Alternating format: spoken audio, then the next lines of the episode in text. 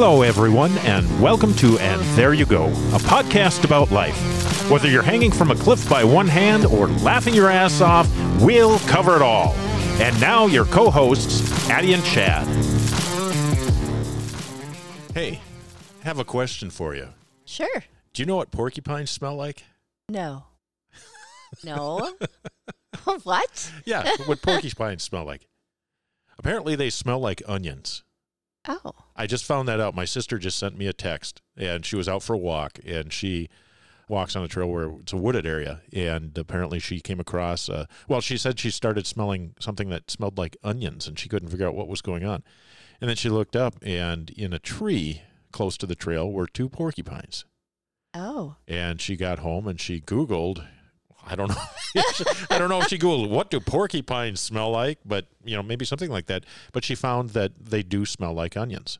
Interesting. And- I'm glad she didn't get too close. No, no, no. And so that was in essence her public service announcement to me That's this morning. Yeah.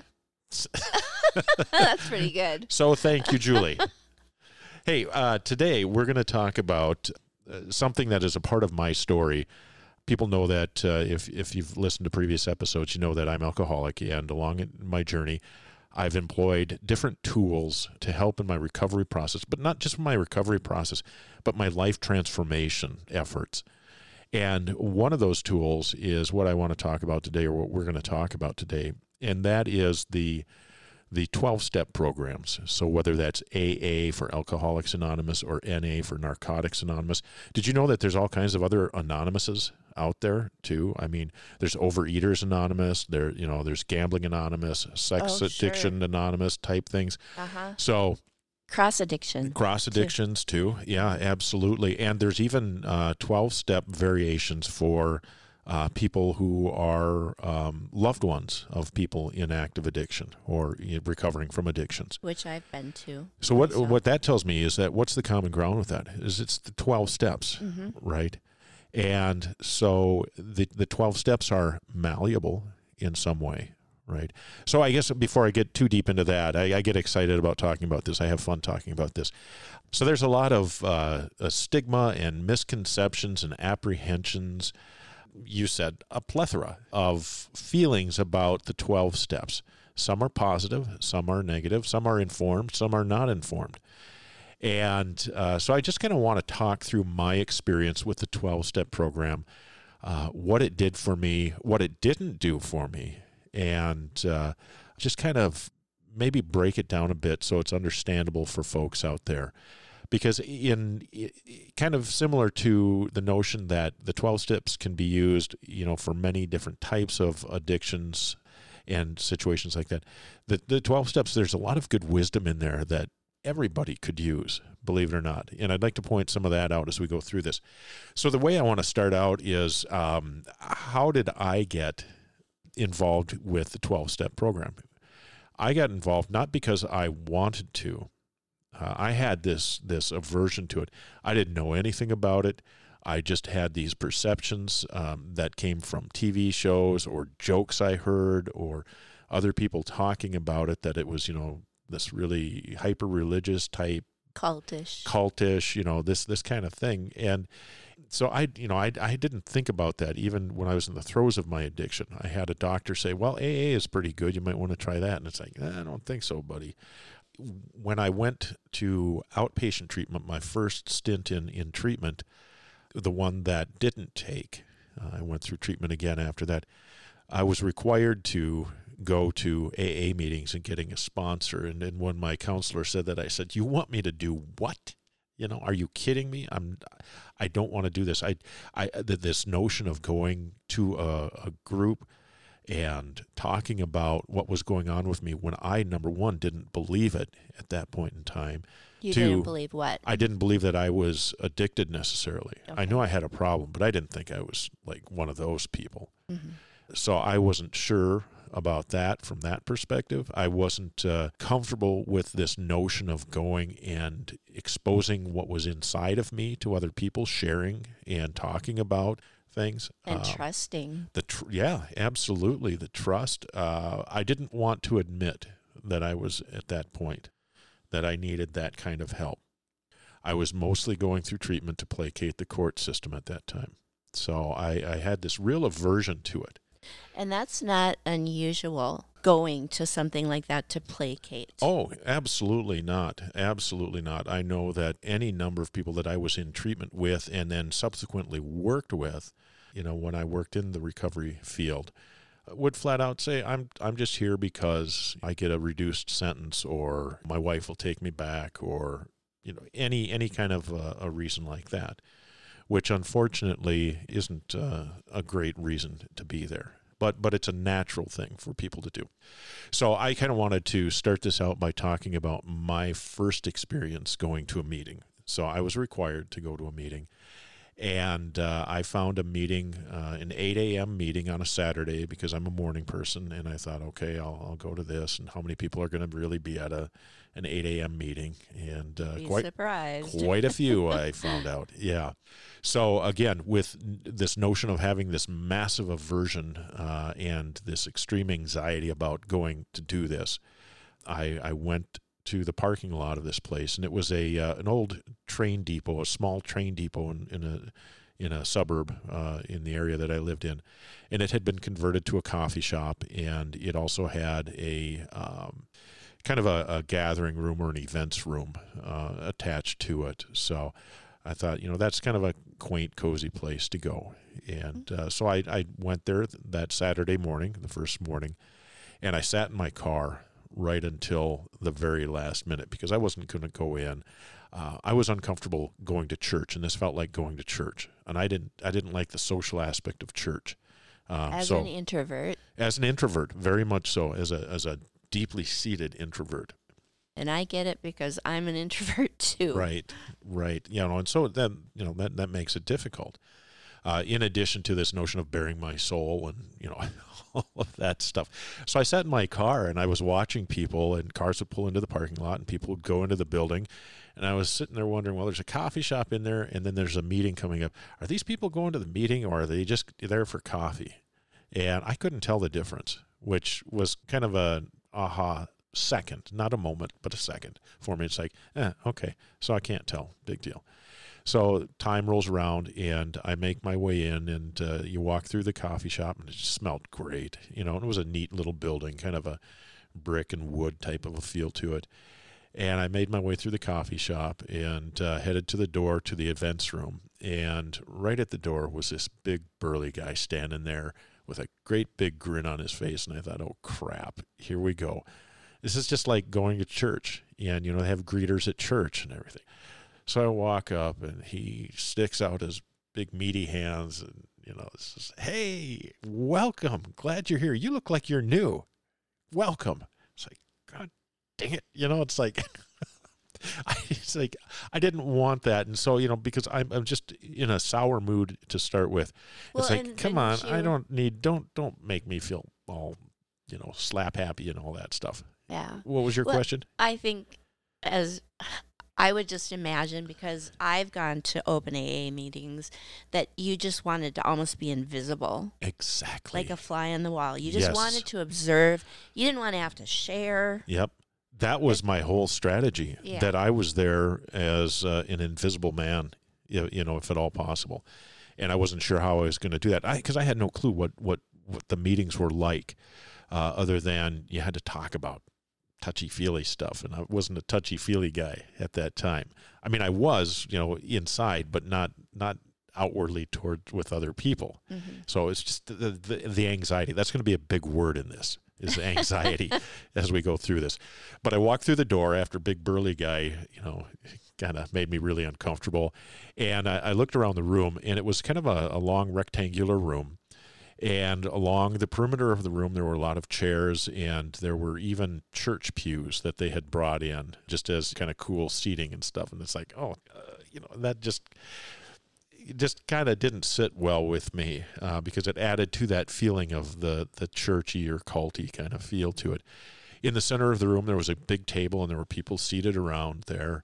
Uh, on one corner to the back a little bit, there was a table that had the 12 steps and the 12 traditions listed uh, on big placards.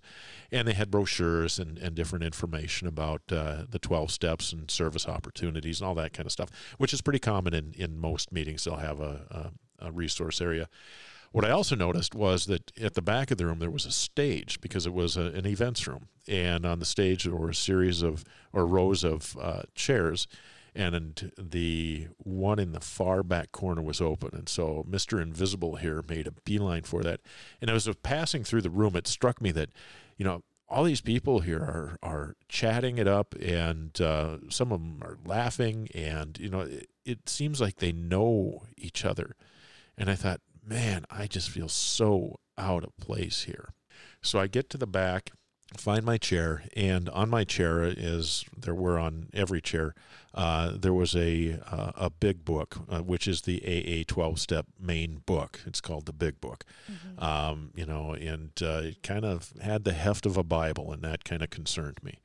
So, you know, we were waiting for the meeting to start. So I just started thumbing through and I found the page where the 12 steps are actually listed and I started reading through those. And I thought, okay, I'm just going to do this as a checklist. I'm going to get through this as easy as possible.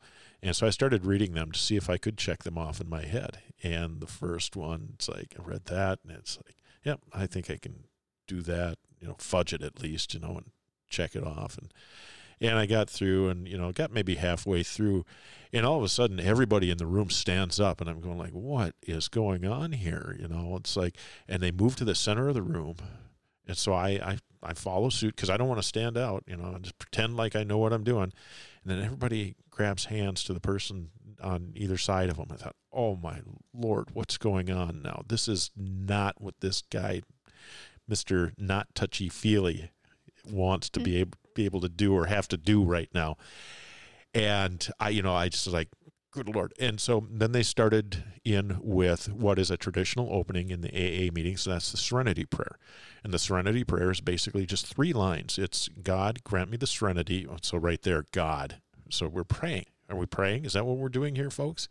God, grant me the serenity to accept the things I cannot change, courage to change to the things I can, and the wisdom to know the difference, which is really good wisdom when you stop and think about it.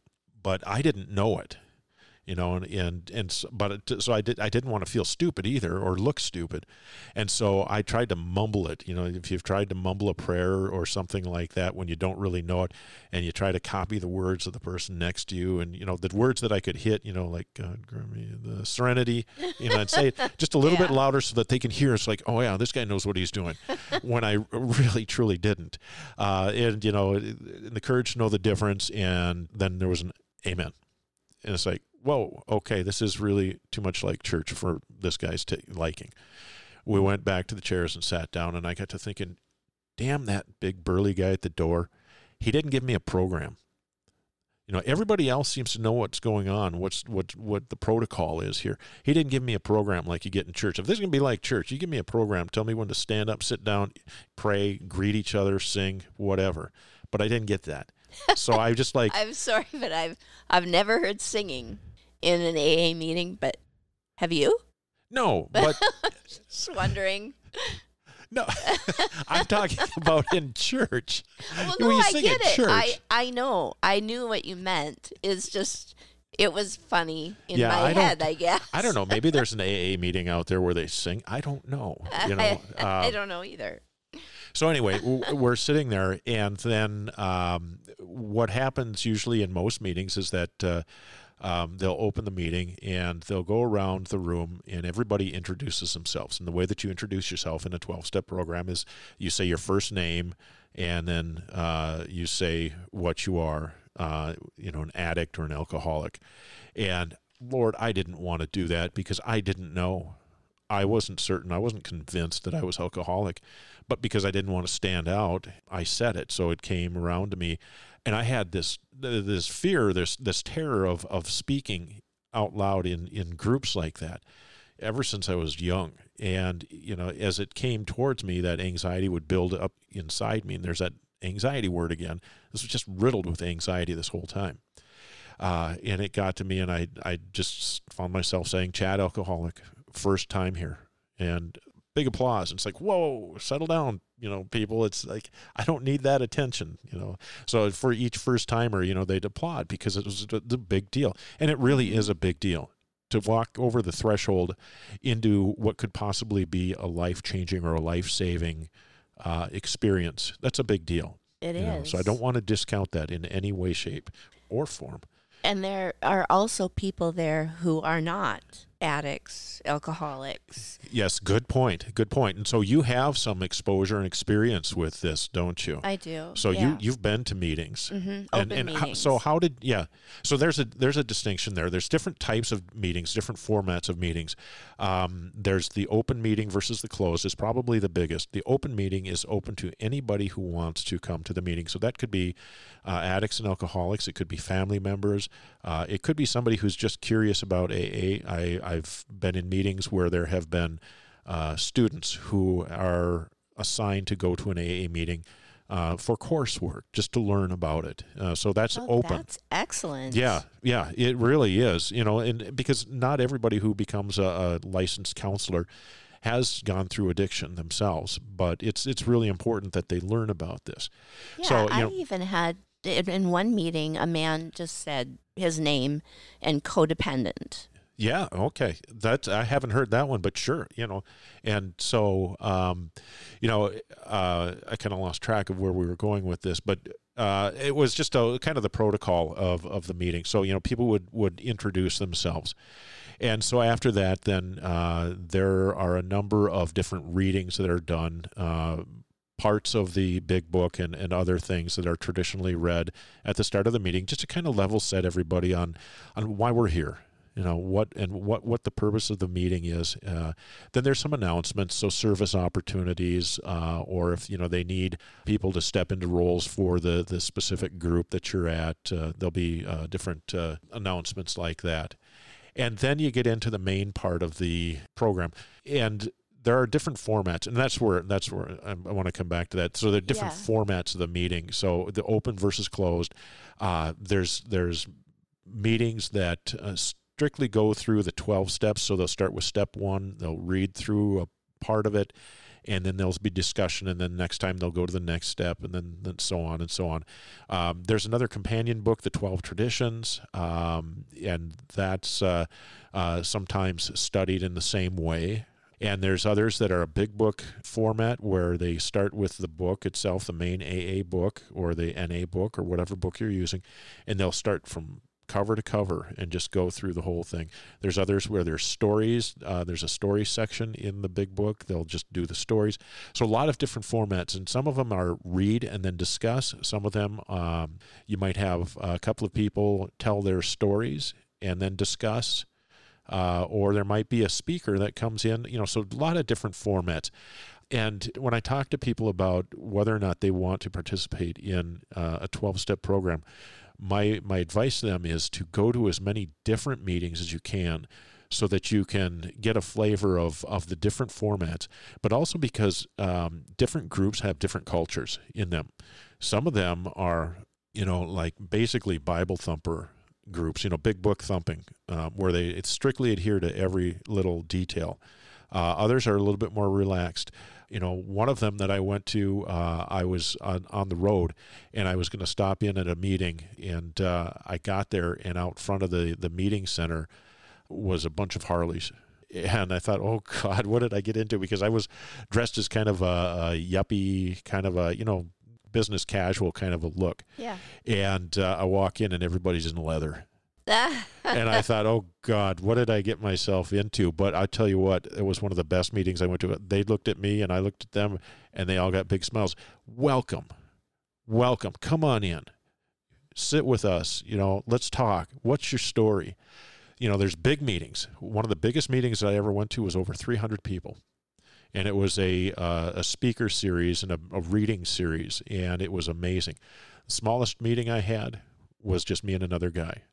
I went to uh, a place called in Alano, uh, and uh, that's uh, a clubhouse for uh, that's designated, a building that's designated for meetings, and they've got those around the country. And uh, got in there and there were all kinds of cars in the parking lot, but there was nobody in the building. And so I was wandering around the building from room to room and I couldn't find anybody. And finally, I, I run into this one old guy. He said, You here for a meeting? And I said, Yes, I am. And he said, Well, that's uh, unfortunate. We don't really have any meetings today. We've got our annual pig roast going on out back, which explains why I didn't see anybody in the building. He said, But do you want to have a conversation? Do you want to talk? And so I sat with this guy, this old timer. They call people who have been in the program a long time old timers, not necessarily age wise, but but they've been in the program for a long time. And we traded stories, and it was a beautiful conversation, and it, and it was fantastic. And so, you know, all kinds of different experiences. And so, don't go to one meeting and say this isn't for me. You know, go and explore like you should do. You know, like if you're looking for a car or whatever, you know, um, check things out and, and, and really take a look at, at, at what's out there for you. So, so coming back to the meeting kind of format. So the meeting that I was in was uh, um, a 12 step reading. So read uh, a section of one of the steps and then have a discussion about it, which I didn't know, of course, because Big Burly Guy didn't give me that damn program. So, you know, I just was kind of playing along.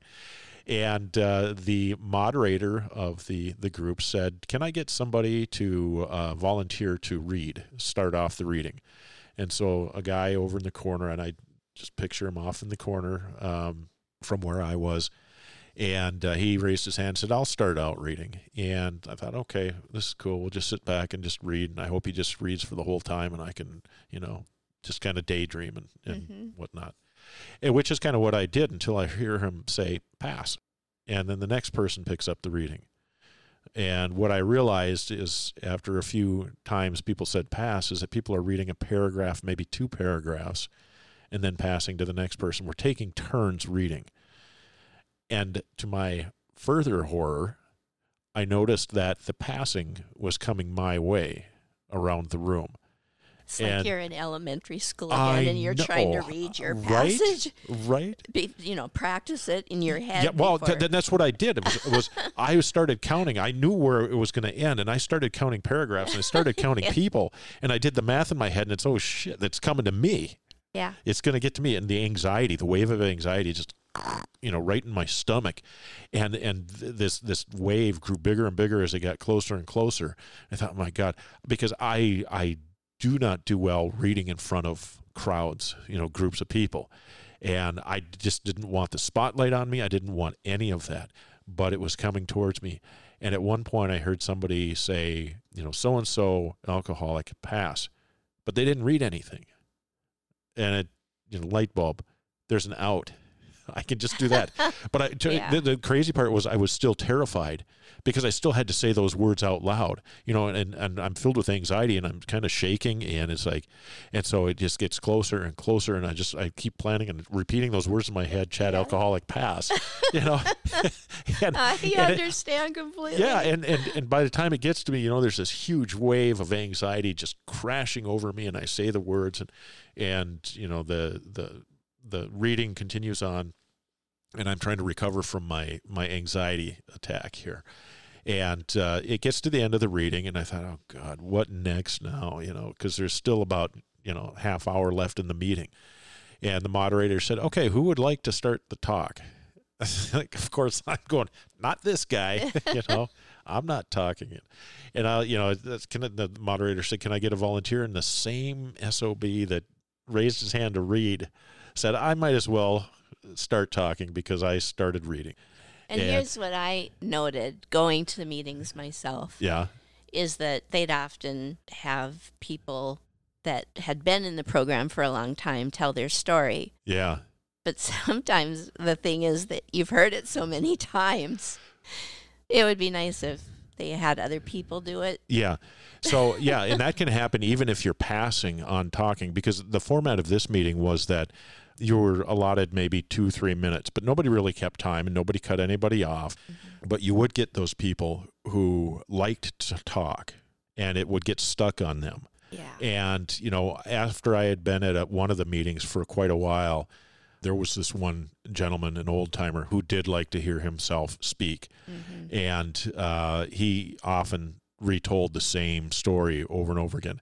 And when it got to him, you could just see people go, "Oh God, here we go again." I know because aren't there there are specific protocols or rules behind how you react to whatever. I mean, yes and no. I mean, you know, one thing that is big is that there's no crosstalk, meaning you can't just start a, a conversation with the person or interject or make comments. You're supposed to just let that person speak their piece yeah. and then move on. Hmm And you can refer back to them when it's your turn. Or, you know, if you open up the, the, the room uh, at the end, they'll say, Is there anybody else who wants to say anything? Any burning desires to talk about is often the phrasing on that. So this guy spoke and he spoke for a couple of minutes and passed. And okay, it's like I knew what was coming now. And so that wave of anxiety that I had before when, when it was just reading was now magnified and it was like a bloody tsunami coming at me, this tsunami of anxiety. Um, because I didn't know the language. I didn't know how to talk like these people. I didn't know what to say about myself. I didn't want to say anything about myself. And I also knew I had to pass. But I still had this just, just filled with this anxiety as it was coming to me because I still had to say some words in here. And I felt like I really should say something because what does that look like, you know, if, if I'm not saying something and everybody else is saying something? But I also realized other people were passing as they went along, just not not ready to talk, not comfortable talking, maybe simply didn't have anything to say as as it was happening. So- Likely, do you think that most of the people in the room have anxiety of some kind or Oh. another? Yeah, without question. Without question a lot of people do. You know, especially newer folks, but even even some of the people who have been there, you know, people just have in general, they have anxieties about speaking up in public or speaking uh, about themselves. Uh, it, it's a hard topic to talk about. But here's the thing what I learned. So, as these people were talking, and it took me a number of meetings before I got over this, this anxiety and focus on that it was coming to me and I just needed it to get past, that I started to listen to people as they were talking. I started to listen when they were reading and then tying back to what they were talking about to what was what was talked about in the reading. And I'll be damned if I didn't start hearing myself and my story in what people were saying. And that kind of really shifted my thinking about being in these meetings that, okay, maybe I don't have to say anything. Maybe it's just enough to listen and to learn about myself from these other people's stories. And so I started doing that. And eventually I was able to talk.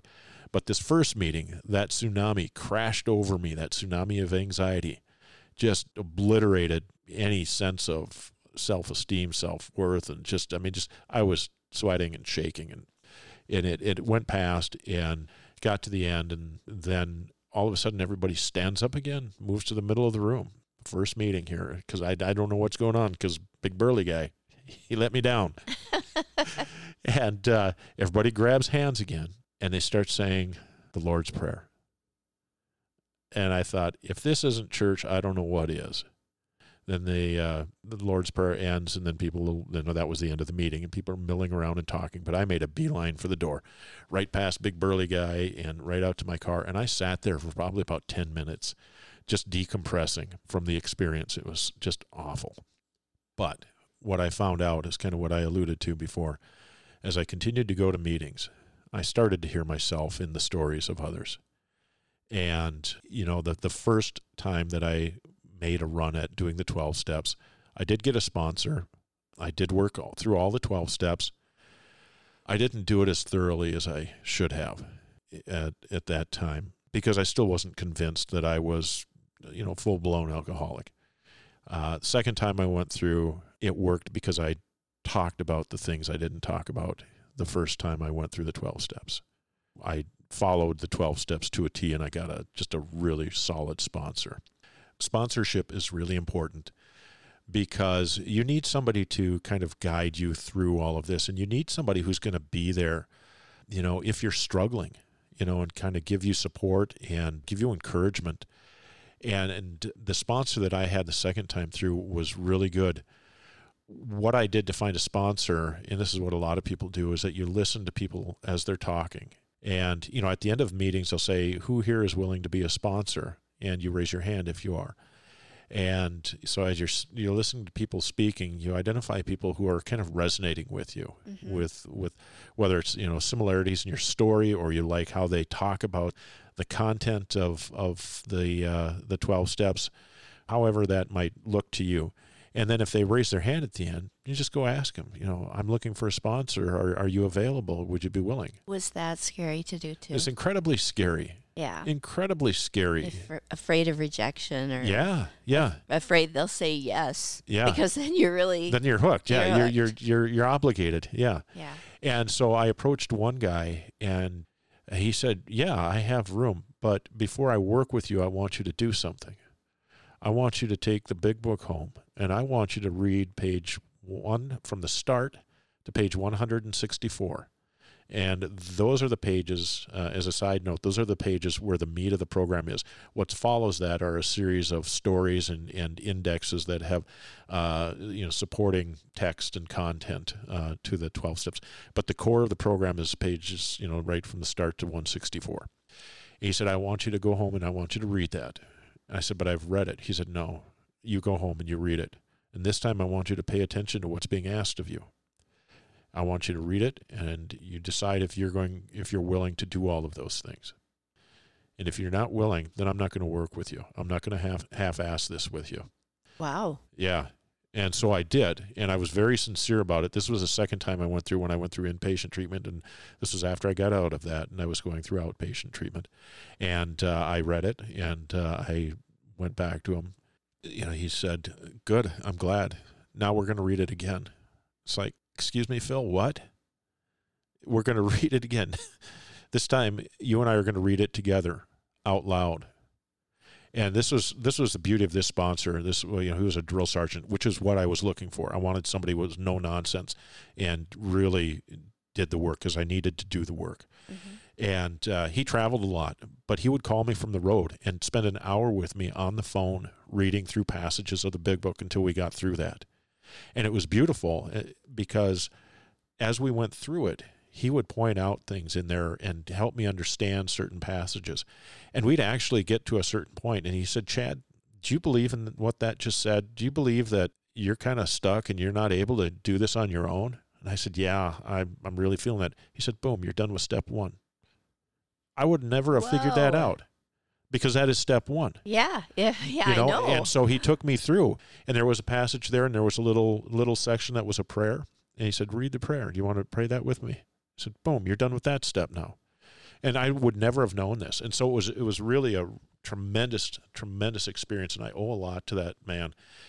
So what i want to do next with all of this now uh, let me pause here. Do you have any questions up to this point? Because i know like like we talked about you do have some experience with this, some direct experience with this, but also as somebody, you know, kind of maybe not fully immersed in it like I was, you know, do you have any questions at this point?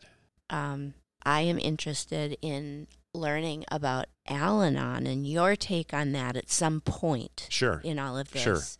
Um, because of personal experiences that I had. Yeah.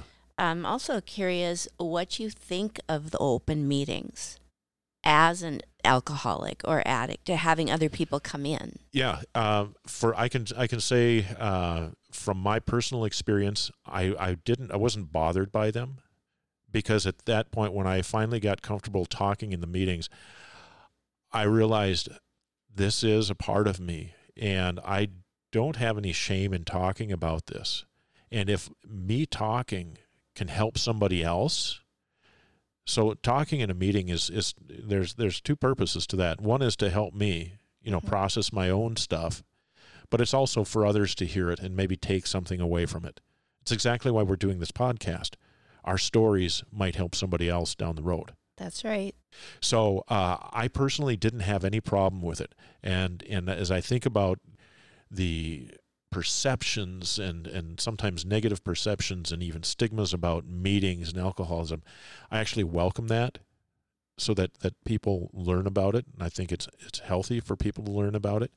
Now, other people are not comfortable with that, and that's why there are closed meetings, and that's that's cool too. You know, if you're Mhm. not comfortable with that, uh, you know, sometimes you know if if there's a chance that somebody from your community who's not an addict or alcoholic who doesn't understand they might be in that meeting and maybe you don't want to have that encounter or have that awareness that you're in that meeting too. Well, and maybe you just don't want them to know your story. Exactly. Not everybody keeps quiet. Right. And and that's you know one of the biggest tenets of, of AA is that it is anonymous. It's supposed to be anonymous, and that what happens in a meeting stays in the meeting. Mhm. You know, we're all human though, so some of that sometimes gets out, which is really truly truly unfortunate. Now I, I I'll go back and you know talk a little bit about Al-Anon because that's a, a, another format um, of meetings. But that's and I didn't I've never been to an Al-Anon meeting, so I can't say exactly what those are like. But the intent of those meetings is to tap into the power of the twelve steps. And by power, you know, I'm not talking about the God power or anything like that, but but the, the the types of actions that are involved in the 12 steps to really help the loved ones of people who are struggling with addiction to alcohol and, and drugs. So it's it's really a, a place for them to come together for support and to help process what they're going through as well.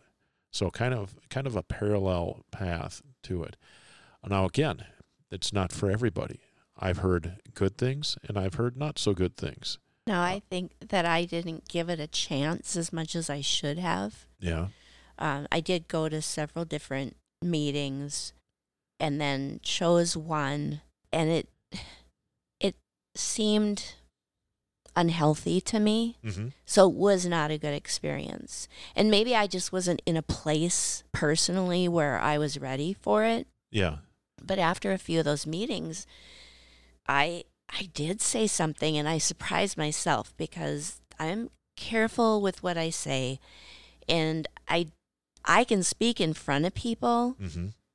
But I I have trouble with like the round table types of things. But I finally had to say I can't come back. I can't come back because this doesn't feel healthy to me. Not only have I dealt with somebody who's an alcoholic, but he abused me. And what I'm hearing from some of you is praise for staying with somebody who's abusive to you. Sure. And I can't do that because I can't stay anymore. He's killing me. Yeah.